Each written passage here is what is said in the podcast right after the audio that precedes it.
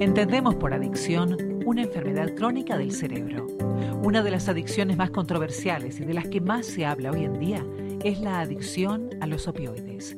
El abuso de opioides se da cuando un paciente toma los medicamentos de manera diferente a la recetada. Hoy conmigo tengo el gusto de contar para esta entrevista con Guillermo Rodríguez. Él es trabajador social clínico con un máster en trabajo social del Departamento de la Sala de Emergencias de Salina Valleys Memorial Healthcare System. Esto es Pregúntele al experto, el podcast de Salinas Valley Memorial Healthcare System. Yo soy Virginia García.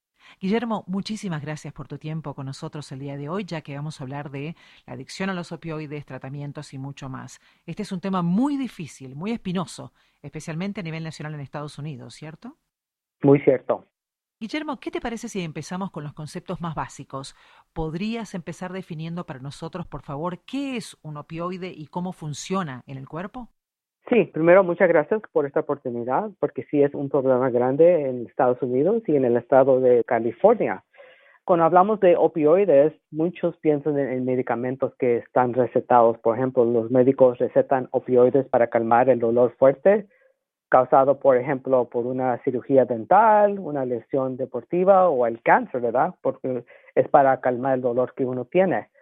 Pero si el paciente sigue las instrucciones, por ejemplo, del médico y toma la cantidad correctamente del medicamento, los opioides pueden ayudar a eliminar el dolor. En el otro lado de eso es estos medicamentos opioides que están recetados a veces son muy fuertes que una veces no calma el dolor a uno que tiene dolor muy fuerte vamos a decir que a veces la receta se da como dos pastillas al día, pero eso no calma el dolor.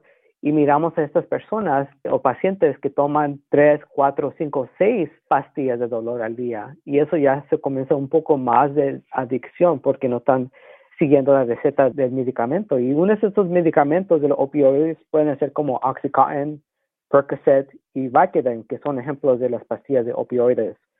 Um, a veces la gente usa otros términos para referirse a los opioides recetados cuando ya no pueden ajustar con este tipo de medicamentos para calmar el dolor. Y es cuando una veces uno va a explorar diferentes tipos de medicamentos o tal vez drogas en las calles.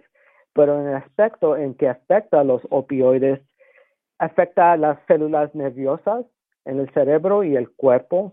Le ordenan al cerebro que bloquea el dolor y además se hacen sentir tranquilo y feliz y con ese afecto es muy adicto que muchos quieren sentir ese afecto todos los días. Y cuando esos dos pastillas, tres pastillas, cuatro pastillas ya no causan ese efecto, comienzan a tomar más pastillas para seguir ese efecto que quieren tomar. So ya no están pensando en el dolor, ya no, y están pues, pensando más en efecto de decidir esta tranquilidad y feliz y el efecto que está causando el cerebro y todo el cuerpo para una persona un tema muy psicológico, ¿no? El placer del dolor y el dolor del placer, si se quiere, hablando de este círculo vicioso en el que incurre el paciente o estas personas que eh, abusan o tienen esta adicción a los opioides. Me gustaría preguntarte, Guillermo, cuando hablamos de epidemia de estos opioides, ¿de qué estamos hablando exactamente? Pues lo que estamos conocemos el tema de epidemia de opioides, como está diciendo que es un problema muy grande en Estados Unidos y también en el estado de California cuando hablamos de eso es que lo está afectando no solamente a las comunidades, pero familias en todo aspecto de nuestras comunidades, porque la crisis de opioides es muy grande que en Estados Unidos, por ejemplo, solamente en el gobierno lo que quieren hacer es poner más dinero para apoyar y tener más prevención y programas y apoyo sobre estos problemas de crisis de opioides, porque como estaba diciendo del aspecto de un paciente, ¿verdad? Que está tomando más de la receta del medicamento de dolor, que ya se están poniendo adictos y esa adicción es muy fuerte que a veces lo llevan para la calle. Cuando digo que la calle andan buscando otros tipos de droga que ya no son pastillas. Por ejemplo, puede ser la heroína, que es un opioide ilegal que las personas usan para lograr el, el estado de euforia que están buscando y eso es más rápido que la pastilla que han tomado y te ponen más fuerte a ese tipo de adicción. Y estamos mirando que muchas de las personas en Estados Unidos y en el estatal de, California están cayendo en esa adicción de heroína. El problema es muy grande porque ya estamos mirando fentanilo, que es parte de la heroína, Y esos aspectos están causando los sobredosis en muchos de nuestros jóvenes y adultos de mayor que están muriendo todos los días. Estamos mirando eso en la sala de emergencia cuando uno viene sobredosis de los efectos de la heroína que está infectado con otros tipos de droga como el fentanilo, que es muy fuerte. Un poco de fentanilo puede causar sobredosis para una persona y esta epidemia de opioides está más grande y es muy fuerte de controlar a veces con tratamiento, con apoyo, porque uno cuando está en este tipo de adicción, quieren la ayuda y quieren salir de esto, pero la adicción ya lo tienen muy atrapado. Está demasiado marcada. Hablabas recién de esta adicción en jóvenes y en cómo las comunidades están cambiando, lamentablemente debido a este abuso de los opioides. Me pregunto si es conveniente hablar de este tema con los más chicos de la casa. Por ejemplo, ¿cómo le digo yo a mi hija de seis años acerca de la epidemia de opioides? ¿Cómo se trata este tema con la comunidad infantil, con los más chiquitos?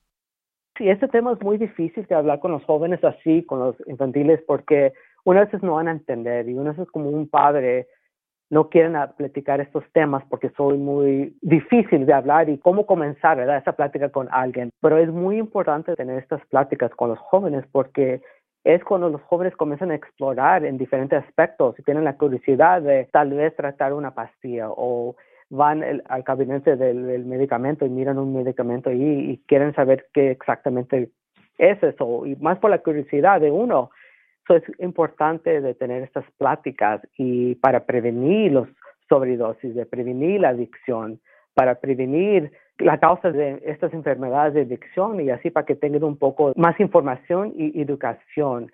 Y una vez estas pláticas se pueden comenzar en casa, pero también puede hay consejeros que les pueden ayudar con esas pláticas en la escuela, en el parte del condado, en otros tipos de programas de tratamiento que pueden hablar y agarrar estas preguntas. También hay folletos y, libros que las pueden ayudar a comenzar estas pláticas.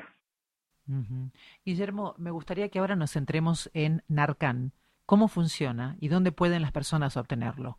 Ok, so Narcan es un medicamento que se está usando ya más directamente con personal de emergencia, pero cualquier persona puede usar Narcan. So, Narcan es un medicamento que reverte los efectos de la sobredosis de un opioide de una persona.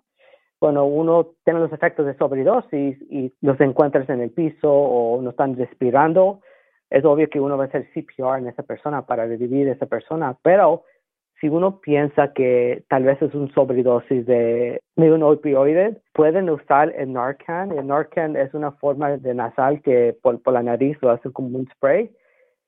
Quiero decir que es fácil, pero en el momento puede ser algo más difícil porque si agarran el medicamento de Narcan, pueden aprender las instrucciones cómo usar, utilizar el Narcan en una persona. Si lo encuentran en el piso, pueden agarrar el medicamento y por la nariz se tiene que poner el medicamento y con ese efecto eh, Narcan revierte el efecto de la sobredosis. En ese momento, vamos a decir que la persona revive para atrás o despierta y reversa los efectos de, los opiáceos en el cerebro. Y en ese momento esperamos que la persona ya ha hablado al 911 o un personal de médico para tener ayuda con las cosas del médico que se tiene que hacer en ese momento. Tremendo. Guillermo, las estadísticas indican que 130 personas mueren por día debido a una sobredosis de opioides. Esta pandemia ya ha concitado no solamente la atención nacional, sino también internacional, incluso, como tú mencionabas, con fondos federales y estatales que están tratando de brindar apoyo económico a que se desarrollen estas nuevas oportunidades en materia de prevención, tratamiento y recuperación. Esto incluso ha hecho que las prioridades de muchas comunidades de color, como la nuestra comunidad, la latina, se vean totalmente modificadas. Me gustaría preguntarte cuáles son los tratamientos disponibles para aquellos que están batallando con el desorden de uso de opioides. Sí, es cierto que en el Estados Unidos y en, en el nivel estatal están haciendo todo posible para apoyar y reducir estos sobredosis del problema, como estamos diciendo, la epidemia de opioides es algo muy fuerte. Hay programas allá que están en nuestras comunidades que a veces no sabemos que están allí para apoyar a alguien. Pero la primera cosa es que uno tiene que aceptar que tienen un problema o que quieren cambiar, porque como familia pueden pedir ayuda y ahí con un consejero que tienen un, la esposa o el marido o un hijo o hija que tiene un problema, pero como el apoyo de familia es una cosa muy importante, pero también la persona tiene que aceptar que quieren la ayuda, porque sin aceptar que quieren la ayuda no se puede hacer nada. Pueden darle la información, le pueden dar el Narcan porque es un medicamento seguro para los sobredosis, pero así hay programas allá afuera, como aquí en el condado de Monterrey, tenemos programas que, dicen programas de narcóticos que le ayudan que uno que tiene problemas de opioides. Y esos programas son Valley Health Associates, que están localizados en Salinas. El otro es el Centros de Sun Street, que también está en Salinas. Otro es Salud Mental del Condado de Monterrey. Hay otro programa que se llama Door to Hope. Y hay otro programa que se llama Interim. Y los hospitales. Los hospitales son un programa también que pueden ayudar y referir a las personas a estos tipos de diferentes programas. Y eso es parte de mi trabajo ahí en el hospital, que si uno viene con sobredosis de opioides o tiene un problema de alcohol o drogas, yo soy una persona que los conecto a esos diferentes programas para que acepten la ayuda. Y una vez sí aceptan la ayuda porque miran qué grave está el problema cuando caen en el hospital. Guillermo, gracias por compartirnos sobre estos programas, hospitales y Monterrey. Ahora, ¿qué es lo que está haciendo puntualmente Salinas Valley Memorial Health Care para cubrir estas necesidades actuales? lo que está haciendo Salinas Valley Memorial Hospital, los doctores allí están entrenando cómo usar el Narcan por un aspecto, ¿verdad?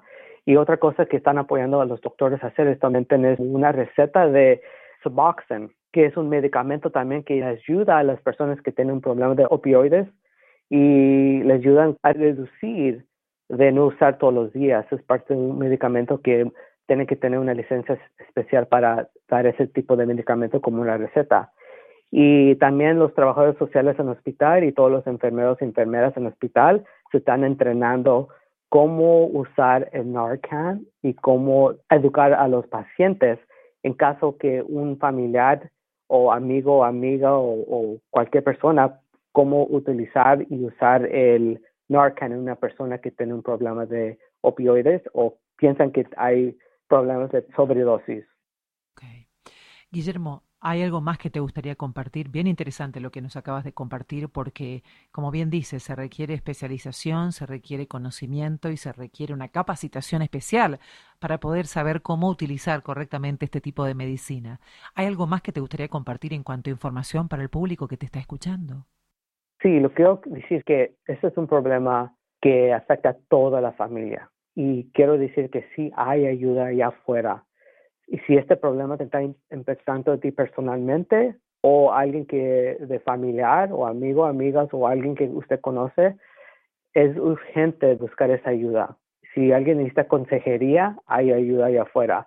Si alguien quiere información o apoyo sobre diferentes programas, se pueden comunicar conmigo, Guillermo Rodríguez, en el Hospital de Salinas Valley Memorial Hospital, y yo los puedo conectar a diferentes programas, recursos, información educación, cualquier cosa, porque esto no se va a terminar luego, va a seguir todavía y todos nosotros en el hospital, los policías, paramédicos de emergencia, el gobierno, estamos haciendo todo posible de reducir los sobredosis y apoyar a esas personas que tienen este problema de opioides. Guillermo, muchísimas gracias por tu tiempo y por dejarnos saber de estas posibilidades en materia de tratamientos, prevención y el análisis de esta triste realidad en cuanto a los opioides. Muchas gracias por tu tiempo. Mucho gusto, muchas gracias. Para encontrar más información actualizada en cuanto a los recursos disponibles, favor de visitar el portal svmh.com. Esto fue Pregúntele al experto el podcast de Salinas Valley Memorial Healthcare System. Y recuerde que si este podcast fue de su agrado, usted puede compartirlo en sus redes sociales y asegurarse de revisar toda nuestra biblioteca para encontrar más temas de su interés. Mi nombre es Virginia García. Gracias por escucharnos. Hasta la próxima.